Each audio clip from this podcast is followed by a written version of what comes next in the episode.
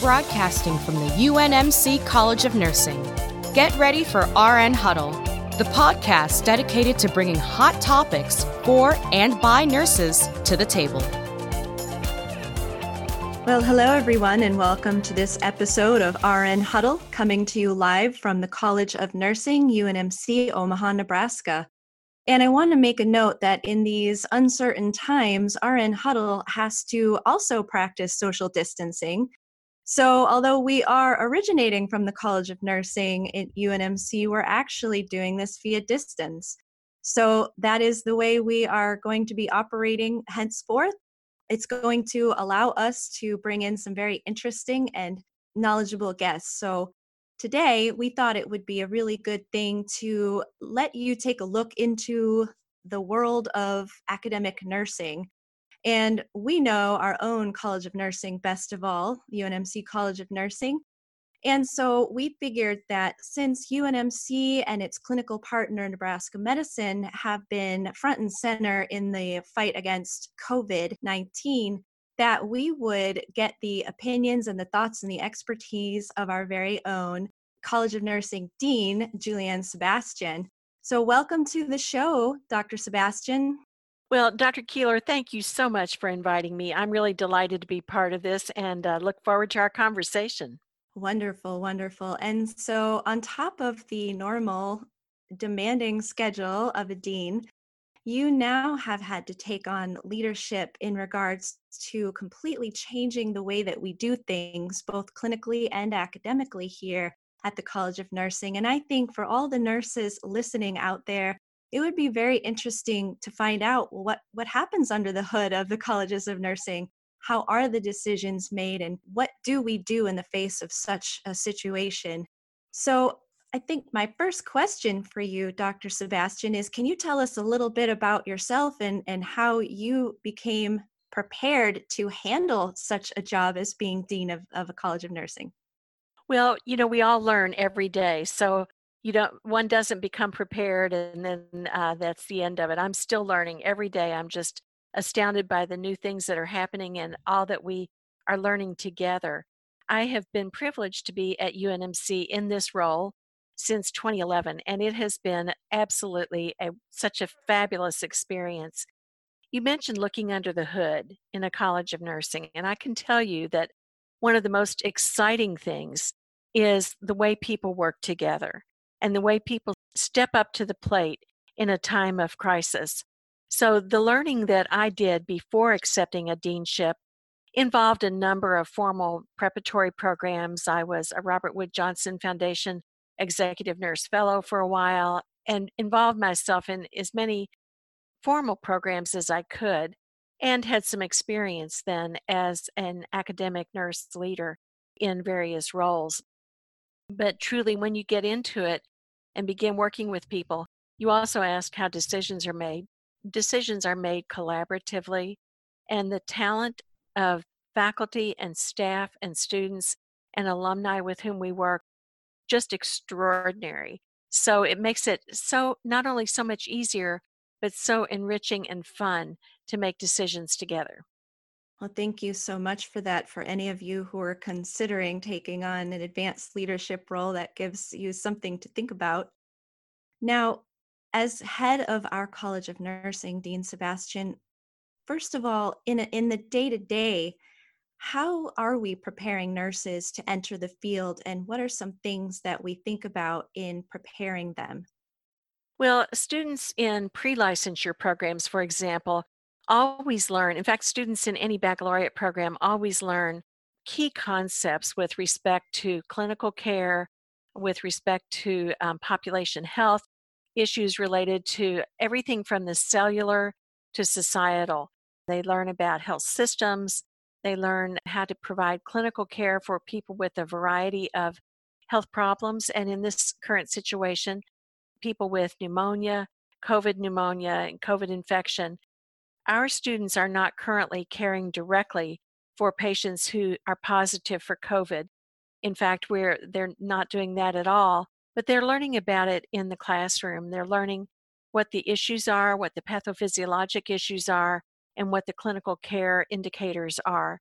And so as a matter of day to day practice, students learn the full gamut, as I said, from the cellular all the way through the societal, and then they have opportunities to apply that in clinical practice. Those students who are post licensure, whether they're RN to BSN students or graduate students, are learning similarly a whole range of different concepts, different decision points, different content that they need to use as advanced practice nurses, as nurse leaders, faculty, and scholars, and it all varies by the program. But right now, in the midst of this pandemic, this is a learning experience that is just unbelievable um, because the students are feeling what the crisis feels like. They're debriefing with faculty, they're working together, they're trying to reduce social isolation through their connections with one another and faculty. This is an unbelievable learning experience for them, and I am confident that it will shape the futures of their uh, career trajectories. Right, right. We are definitely living a piece of history and living out some of the concepts that we learn about in school and in practice. But you know, Dean Sebastian, I was thinking that as nurses, we learn our clinical skills and we learn a whole lot more than just clinical skills. But the public tends to think of us more in terms of our clinical skills, particularly now when we're taking care of patients and swabbing and, and testing patients and really participating in the handling of this pandemic. But what about the other skills that nurses have to learn and, and what other advocacy and leadership can nurses offer in such a time as this? Well, leadership is one of the other skills, I'll say, and all nurses need to learn in times of crisis.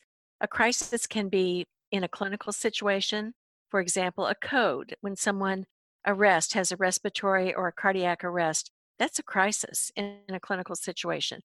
Or a crisis can be as big as a public health emergency such as this pandemic or a natural disaster.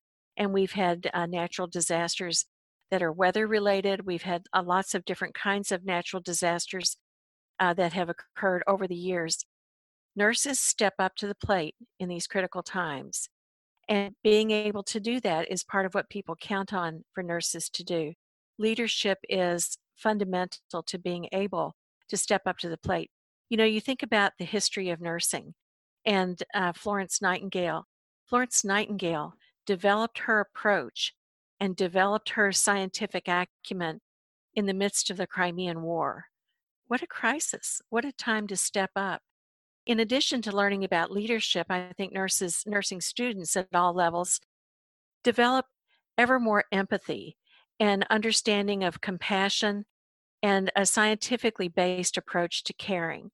So you hear really heartrending stories right now about nurses in practice who are working with people at these very vulnerable points during a COVID infection, during end of life discussions with family members, just holding someone's hand if they're afraid. All of this is part of nursing, as well as understanding the science behind it, the um, pathophysiology and the natural sciences, and understanding how to work with families and frightened communities. So all of that is part of those, some of those other skills that nurses are involved in, in addition to the direct clinical care delivery. Right, right. And oftentimes when somebody talks about the role of the nurse, these advanced skills, as you are describing, aren't always part of the conversation. And so we really need to be fine advocates for our profession and make sure that people are seeing all of the things that nursing are doing you know, there's the spotlight on, nursing right now due to the pandemic, but in reality, healthcare and nursing will continue uh, no matter what our situation. And so, what types of things do you think that nurses can take away from this experience that perhaps was not highlighted before? What kind of leadership and advocacy skills do you think that should be built into a nurse's continuing learning? There is so much in the news right now about very articulate nurses speaking up about what patients need, what communities need, and what they themselves need to, for protection that I think it's really highlighting nurses' ability to identify health and health related issues and bring those to the forefront for public attention and for real public action, for real policy changes, policy improvements, that, that sort of thing. I think people are seeing nurses in roles as vital co creators of clinical care with their other clinical colleagues, with physicians, with emergency medical personnel, with all kinds of caregivers, and with the people who support and make our clinical institutions run, with the people in the environmental services, with people who may be providing meals. I think that it's becoming so obvious that nurses are not only critical team members and co creators of care delivery with colleagues, but also that they step up as leaders when the appropriate time is available, when the time is right for that leadership. So it seems to me that this is this current situation, albeit the most tragic, nurses, it's giving nurses an opportunity to be very vocal about what people need, both for individuals and for communities at large. And I see so many nurses doing exactly this and being poised, articulate, passionate spokesmen and women for the health of the population and the health of the healthcare workforce. That's definitely true. And you know, in one of our previous episodes of RN Huddle, we talked a lot about advocacy and the need to be able to be co-creators in policy and and other critical health decision making vehicles and so what I'm what I'd like to go back to is something that you said earlier about the original training of the RN level nurse and and then how it grows from there. You mentioned that we are studiers of of science, of epidemiology, of pathophysiology, of pharmacology, and I wonder, Dean Sebastian, in your travels as a nursing leader, do you feel that people understand the depth of training that BSNs receive in a college of nursing and, and the level of preparation that they have even as new nurses? I don't really know if people understand the level of preparation nurses have, but what I do know is when they hear a nurse speak who's able to build on pathophysiology, epidemiology, behavioral science, and who's able to convey those ideas in a manner that is clear, straightforward, and compassionate, it tells people something about the professionalism and the preparation of nurses. I think that it's one of those cases where um, one's actions speak louder than words, and people hear this very well informed uh, group of individuals who can speak to what's going on with this virus, why are we working with biopreparedness colleagues? Why is it that we are working so hard to address issues of fear, anxiety, loneliness? All of those things build on the various sciences that you described, as well as behavioral science, psychology, understanding resilience and grit. And to hear a nurse express those ideas in a way that speaks to the general public is very, very powerful. Definitely. And one thing that I heard you say consistently through through this is that it is absolutely critical for nurses to be able to communicate all of the information from a scientific perspective, from a nursing perspective, and be able to communicate that appropriately to different audiences. And we know that part of a nurse's original training is relationship and trust building with a patient and that these skills are evident when nurses do advocate and become leaders in different situations. You've mentioned a few skills that are necessary to be a good and effective leader as a nurse, Dean Sebastian, and I'm wondering with so many voices out there now telling us contradictory information, how can a nurse stay focused and be an effective leader with so many distractions and viewpoints that are out there? I think one of the key principles for nursing is listening to the science and then listening to how people feel. So those are two very different different voices, but they can be reconciled and nurses can do that. Um, I think that nurses are expert in so many cases in being able to see the big picture, but also paying attention to key details, being able to mesh, the, again, the big picture with the details of the work you're doing every day. In terms of staying focused, um, nurses, I think, function from basic principles such as health and safety. Health and safety first are basic principles to which we adhere. And if we stay focused on key principles, key values, key scientific principles, even if decisions are swirling around us, it's possible to stay focused. And I see nurses doing that every day, actually. You mentioned that nurses have a unique capacity to not only understand the facts of, of what somebody's saying, but also the emotions of what somebody is saying. And I don't think anyone can understand that as well as a nurse who is at the bedside of somebody who is in the worst part of their life. And so, what I'm hearing and what I'm starting to see in my mind is that one very unique place that nurses hold is that ability to translate what's being said with what's being meant. And so, in your training, in your experience, what kinds of skills do you think nurses out there can practice to become even more effective at this? I think one of the most basic skills is deep listening, really listening very carefully to what the other person is saying, and not just the words, but the facial expression, which is challenging today with social distancing. The facial expression, the body language, various aspects of the body language that nurses are so good at assessing and evaluating and being able to really engage in deep listening, being focused with that individual. While, again, while there's chaos around, perhaps, um, I think that's just essential for nurses and something critical for us to share that, that we're able to do.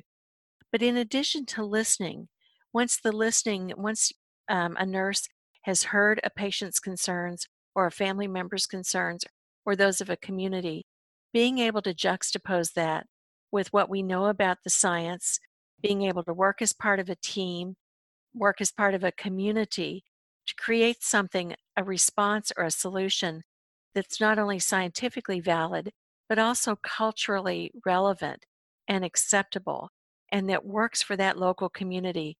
That's just such a unique combination of things. I am very proud that nurses do that and that they value doing that. It sounds like in a country that is so divided in so many ways that nurses hold a unique position in being unifiers and healers and vehicles by which people can come together, which is definitely something I'm extremely proud of as a nurse. Goodness, you said it beautifully. I, you know, as an academic nurse practicing now, I'd like to shift our conversation to something that's near and dear to my heart, and that is nursing education.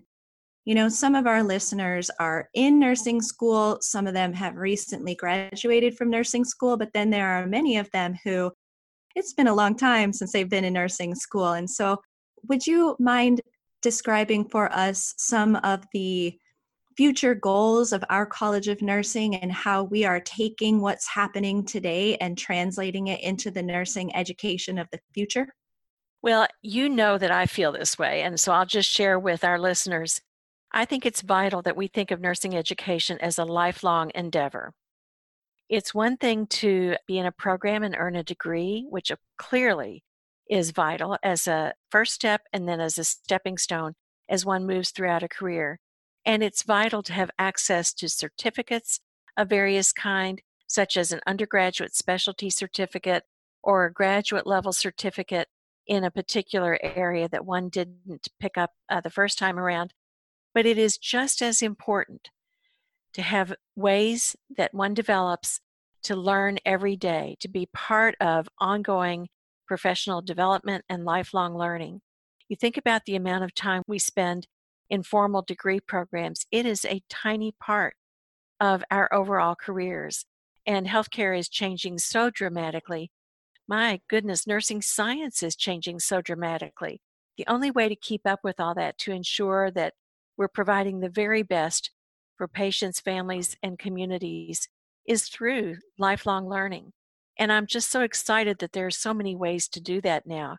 whether it's through e learning or modules or conferences, which may shift and change as time goes forward. I don't know. But there's so reading, read, eh, keeping up with one's professional reading. These are not easy things to do within a busy lifestyle, but they add the spice, they add the the enrichment and the continual joy of discovery in one's career, I think.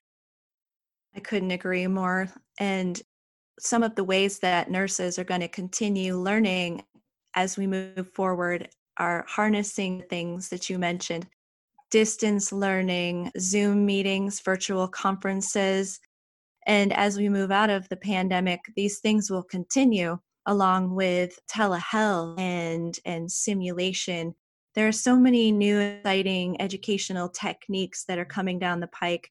I encourage all of you to in touch with some of your local nurse educators and some of the national leaders to make sure that you are staying right on top of all the exciting things that are coming down the pike. So, Dean Sebastian, as we wrap up our episode of RN Huddle for today, do you have any additional thoughts that you could offer in your experience as a dean and a leader for nurses? My goodness, the door is wide open. Um, I will say what I always share with our students. I cannot think of a more wonderful career, a more wonderful way of connecting with people in times of joy and in vulnerable moments. We are so privileged as nurses to be able to do this. One of the special attributes of being in academic nursing is the way we get to interact with our clinical colleagues. We haven't really talked about academic practice partnerships, but I'd just like to say that that too is part of how we are all going about trying to make things better for for people, better for people's health by working together with our clinical colleagues and understanding and appreciating uh, what they're learning, their challenges, and the issues they wish us to address as well. So, thank you so much for this opportunity. And thank you so much for joining us today. This episode of RN Huddle has been extra special for me talking to Dr. Juliann Sebastian, the Dean and Leader Extraordinaire of the UNMC College of Nursing. I hope that all of you continue to learn and pursue leadership and advocate for your patients and that we can take everything that we've learned here today and expand on it in our own practice sites. Dr. Sebastian, thank you so much for your incredible leadership through this difficult time and for all of the advocacy that you do on a daily basis, both for us locally and at the national level for nursing. Thank you, and congratulations on RN Huddle. Um, I've listened to several of your episodes, and I just think it's wonderful and I tremendously enjoy listening to them. Thank you so much. I'm sure that our audience shares that opinion, or at least that's what I like to think. so, thank you all for listening to this episode of RN Huddle. We've had a great time talking with our fearless leader today, and I hope that you join us next time on RN Huddle. Thank you. Thank you for listening to RN Huddle. To stay connected, follow us on Twitter and Facebook at UNMC CNE or check out unmc.edu slash CNE for more program information.